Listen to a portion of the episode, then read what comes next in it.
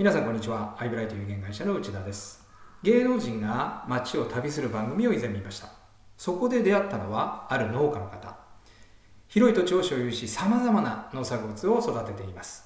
紹介する際非常に広い土地を持っています。ではなくなんと東京ドーム8個分の土地を所有しています。と伝えていた。と記憶しています。広い土地というよりも東京ドーム8個分の方がよりその広さを実感できるのではないでしょうか。実感実はこれ保険営業の成功のキーワードです。保険が売れない人はお客様を実感させる前に設計書を出して売り込んでしまいます。一方売れる人は必要だとお客様を実感させてから設計書を出します。では実感させるにはどうすればいいのか。広い土地を東京ドームの個数で表現したように大切なのは表現の仕方です。